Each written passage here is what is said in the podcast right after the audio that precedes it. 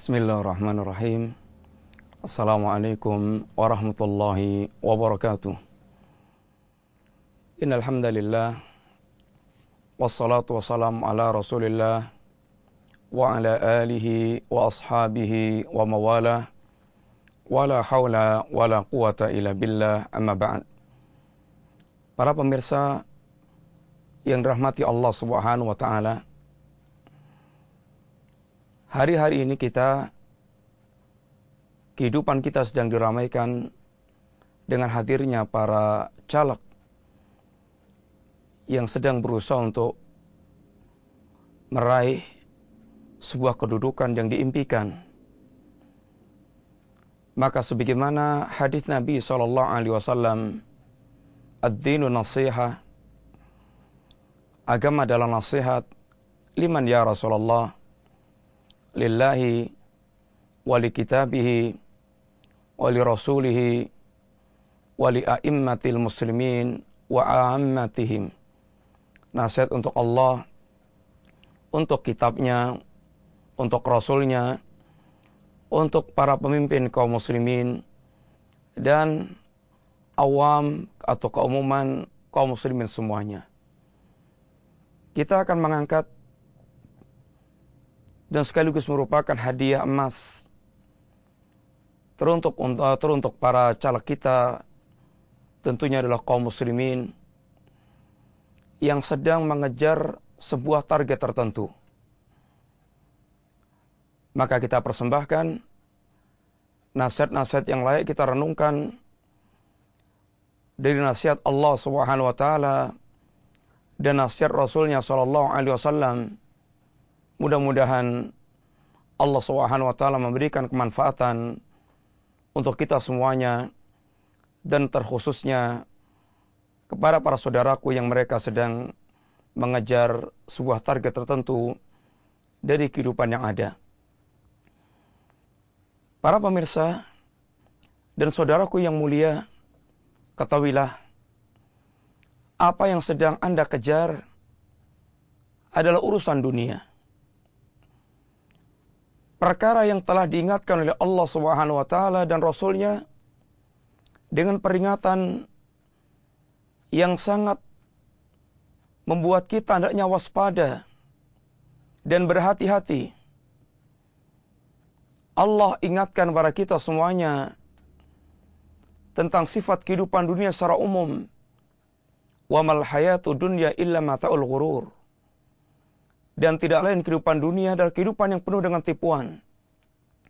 Sehingga Allah memerintahkan kita jangan pernah kita tertipu dengan kehidupan dunia. Fala taghurranakumul hayatu dunya.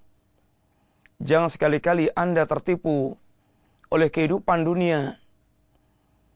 Karena sungguhnya dunia dalam penilaian Allah di mata Allah sungguh sangat hina dan sangat rendah. Alangkah hinanya apa yang diumpamakan Nabi dengan tamsil tentang dunia. Nabi pernah berjalan di sebuah pasar, menemukan seekor kambing yang cacat telinganya dan masih muda dan telah menjadi bangkai. Lalu diangkat Nabi, ditunjukkan kepada para sahabat, dan ditawarkan kepada mereka, ayyukum yuhibbu anna lahu bidirham Adakah di antara Anda yang mau memiliki bangkai kambing yang cacat ini dengan satu dirham? Para sahabat mereka mengatakan, Manuhibulana bisyai. Tidak ada di antara kami yang mau memiliki ya Rasulullah. Liannau asak. Karena sungguhnya kambing ini adalah cacat. Wa manas nabi dan apa yang akan kami perbuat dengan kambing tersebut? Nabi katakan, Atuhibuna annahu lakum? Adakah di antara kalian yang mau memiliki dengan cara gratis? Tidak usah membayar. Milikilah silahkan. Bawa pulang. Maka mereka mengatakan, Laukana hayyan karena aiban. Ya Rasulullah, seandainya kambing ini dalam keadaan hidup, sungguh bagi kami memiliki adalah aib. Wa kaifa wa wa mayyit, bagaimana lagi saatnya kami telah menjadi bangkai. Rasulullah sallallahu alaihi wasallam telah mengetahui bagaimana pendapat para sahabat dalam menghargai kambing yang telah menjadi bangkai tersebut. Nabi ingin memberikan pelajaran yang sangat berharga baik membuat mereka wallahi la dunya ahwanu 'ala Allah min hadza alaikum. Ketahuilah sesungguhnya dunia lebih hina dibandingkan bangkai kambing yang cacat ini bagi kalian. Bagi kalian baik orang mukmin yang menginginkan jannah, maka dunia perkara sangat rendah. Sebagaimana pula Nabi mengatakan, "Lau kanat dunya ta'dilu indallahi janaha ba'udah, Ma syakal kafir sarbatan ma. Seandainya dunia senilai dengan sayap seekor nyamuk, niscaya Allah tidak akan memberikan minum kepada orang kafir walaupun seteguk. Dan tamsil tentang dunia ini sangat banyak. Allah memberikan tamsil, Nabi memberikan tamsil, yang semuanya menunjukkan tentang hinanya, rendahnya, singkatnya, dan sesungguhnya kehidupan hakikat kehidupan akhirat. Sehingga Nabi katakan, sehingga Allah katakan, "Wa mal hayatud dunya illa lahwun wa la'ibun wa inna daral akhirah lahiyal hayawan law kanu ya'lamun." Sesungguhnya tidak lain kehidupan dunia adalah kehidupan yang penuh dengan sendaguro dan tipuan dan permainan. Tidak lain kehidupan dunia, kehidupan yang penuh dengan sendaguro dan permainan dan sesungguhnya kehidupan akhirat itulah kehidupan yang sebenarnya seandainya mereka mengetahui. Para pemirsa dan saudaraku yang dirahmati Allah Subhanahu wa taala. Maka lihatlah dan perhatikanlah diri kita. Jangan pernah kita ambisi dengan sesuatu yang rendah. Jangan pernah ada dalam diri kita sifat rakus untuk mendapatkan yang rendah. Di mana Rasulullah SAW mengatakan bahwa kerakusan kita terhadap perkara dunia ini sangat bahaya. Sungguh sangat bahaya. Madibani ja'iani ursila fi ghanamin bi afsada min khirsil mar'i alal mal wa syarafi lidini. dua serigala lapar yang dilepas kepada seekor kambing, kita bisa membayangkan dua ekor serigala lapar dilepas kepada seekor kambing. Maka bagaimana lahapnya dan bagaimana bahaya bagi kambing ini dengan dua ekor serigala yang lapar tersebut. Akan tetapi kata Nabi, dua serigala lapar yang dilepas di seekor kambing tidak lebih berbahaya dibandingkan dengan orang yang memiliki ambisi terhadap harta dan kemuliaan. Kemuliaan baik dia bangun dengan cara dia memiliki harta, kekuasaan, atau dengan dia membangun kehormatan, atau membangun kemuliaan, gila hormat, melalui perkara agama.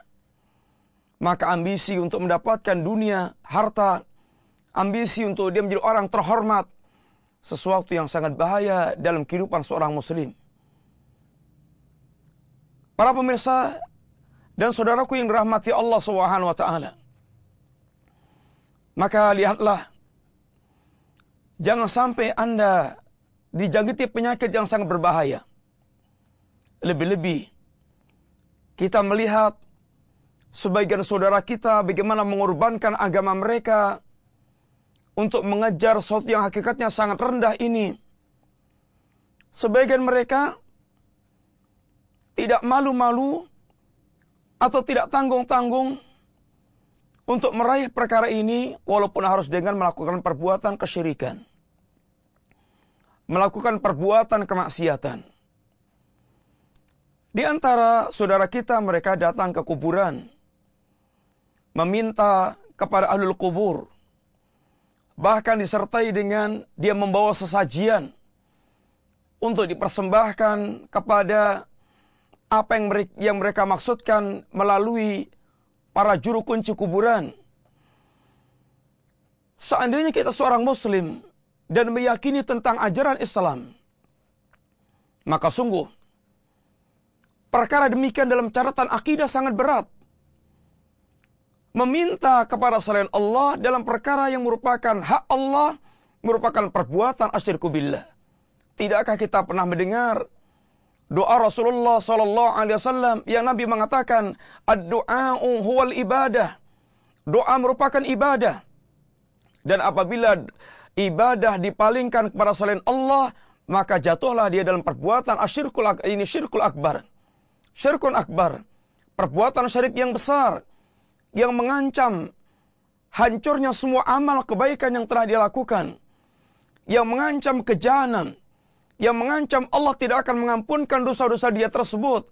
Apabila sampai meninggalnya dia belum bertobat kepada Allah Subhanahu wa taala. Sebagian mereka bagaimana dalam rangka untuk mendapatkan ambisi dia tentang perkara ini dia harus melakukan berbagai macam kemaksiatan-kemaksiatan. Apa yang disebutkan Nabi maksiat yang belum pernah dilihat penampilannya oleh Nabi di zaman tersebut. Maka justru menjadi penampilan-penampilan kebanggaan, ikon, dalam rangka untuk dia mendapatkan apa yang diambisikan. Bagaimana mereka membawa para kasiat, ariat, para wanita yang mereka berpakaian akan tapi telanjang. Mereka memilat, mailat, mereka bergoyang-goyang untuk menghibur manusia. Dan ini merupakan perkara sangat mungkar yang Rasulullah katakan, sinfan min ahlin nar lam arahuma. Ada dua kelompok dari kalangan ahlun nar, penduduk neraka, yang saya belum pernah melihat mereka ini. Siapa mereka ini? Satu di antaranya adalah nisaun kasiyatun ariyatun, ma'ilatun, mumilat. Wanita-wanita mereka berpakaian akan tapi telanjang. Mereka berpakaian tipis. Mereka menampakkan aurat. Mereka berpakaian ketat. Mereka berlenggak-lenggok seakan mengundang syahwat, membangkitkan syahwat manusia. Maka ini kemungkaran-kemungkaran sangat besar. Sehingga semua apa yang dilarang oleh agama dilanggar. Seandainya mereka bukan muslim, kita tidak ada urusan. Akan tapi seorang muslim memiliki hak untuk saling memberikan nasihat, untuk menyampaikan nasihat, dan selayaknya kita untuk saling ta'awun alal bir wa taqwa. Kaum muslimin yang rahmati Allah Subhanahu wa taala. Alangkah Layak kita merenung. Ketika sedang kita mengejar seperti ini, masing-masing orang mereka menginginkan mendapatkan pengikut terbanyak dan simpatisan terbanyak. Tidakkah kita mengingat sebuah hadis Nabi yang waktu itu Muawiyah meminta kepada ibunda Aisyah radhiyallahu anha memberikan nasihat singkat. Maka di antaranya dibawakan sebuah kalimat yang sangat menyentuh kalimat yang bisa menggugah orang mereka sedang berambisi tentang kehidupan dunia dengan cara mereka mencari simpati manusia tanpa peduli agama. Rasulullah sallallahu alaihi wasallam mengatakan, "Manil tamasa ridallah bi sakhatin nas." radhiyallahu anhu wa ardahu wa arda anhu nas. Barang siapa yang dia mencari ridhonya Allah ternyata kemudian mengundang kemarahan manusia, maka dia akan mendapatkan keuntungan. Keuntungan pertama, Allah ridha dengan orang tersebut. Dan ini sebesar-besar keuntungan kehidupan manusia. mendapatkan keridhaan Allah Subhanahu. Dan Allah pun yang kedua dan Allah pun akan menjadikan manusia ridha dengan dia. Lambat atau cepat atau Allah jadikan orang terbaik di antara manusia akan ridha dengannya. Ini apabila dia mencari ridhanya Allah Subhanahu wa taala. Adapun waman waman iltamasa ridwan nas bisaqatillah Adapun seandainya mereka barang siapa mencari ridhonya manusia dengan mengundang kemarahan Allah Subhanahu wa taala. Sahitallahu anhu sahitallahu alaih. Allah Subhanahu wa taala marah dengan orang tersebut. Sahitallahu alaih wa ashata alihin nas. Dan Allah akan membuat pula manusia marah dengan orang tersebut. Ketika dia mencari ridhonya manusia dengan cara-cara yang membuat kemarahan Allah Subhanahu wa taala. Para pemirsa dan saudaraku yang dirahmati Allah Subhanahu wa taala. Renungkan hadis tersebut. Dengan cara apa Anda mencari ridhonya manusia? Apakah Anda mencari ridhonya manusia bahkan dengan kemarahan Allah Subhanahu wa taala? Bersiap-siaplah Anda kalau demikian Allah akan murka dan Allah pernah akan buat manusia boleh jadi murka dengan orang tersebut. Lambat atau cepat. Al-Imam Ash-Syafi'i rahimahullah ta'ala mengatakan. Ridwan nas ghayatun la yutrak. Ridhonya manusia itu bagaikan ini laut yang tidak bertepi. Ridwan nas Ghayatun la yudrak. Ridhonya manusia tujuan yang tidak pernah mungkin bisa diwujudkan oleh siapa pun. Karena tidak mungkin kita bisa mencapai dan membuat manusia semuanya ridho. Akan tapi kalau kita mencari ridhonya Allah SWT, maka sangat mudah dan sangat gampang. Bagaimana kita mewujudkan keridhaan satu zat yang jelas kemauannya, dan kita telah menghadapkan diri dengan kemurkaan Allah taala.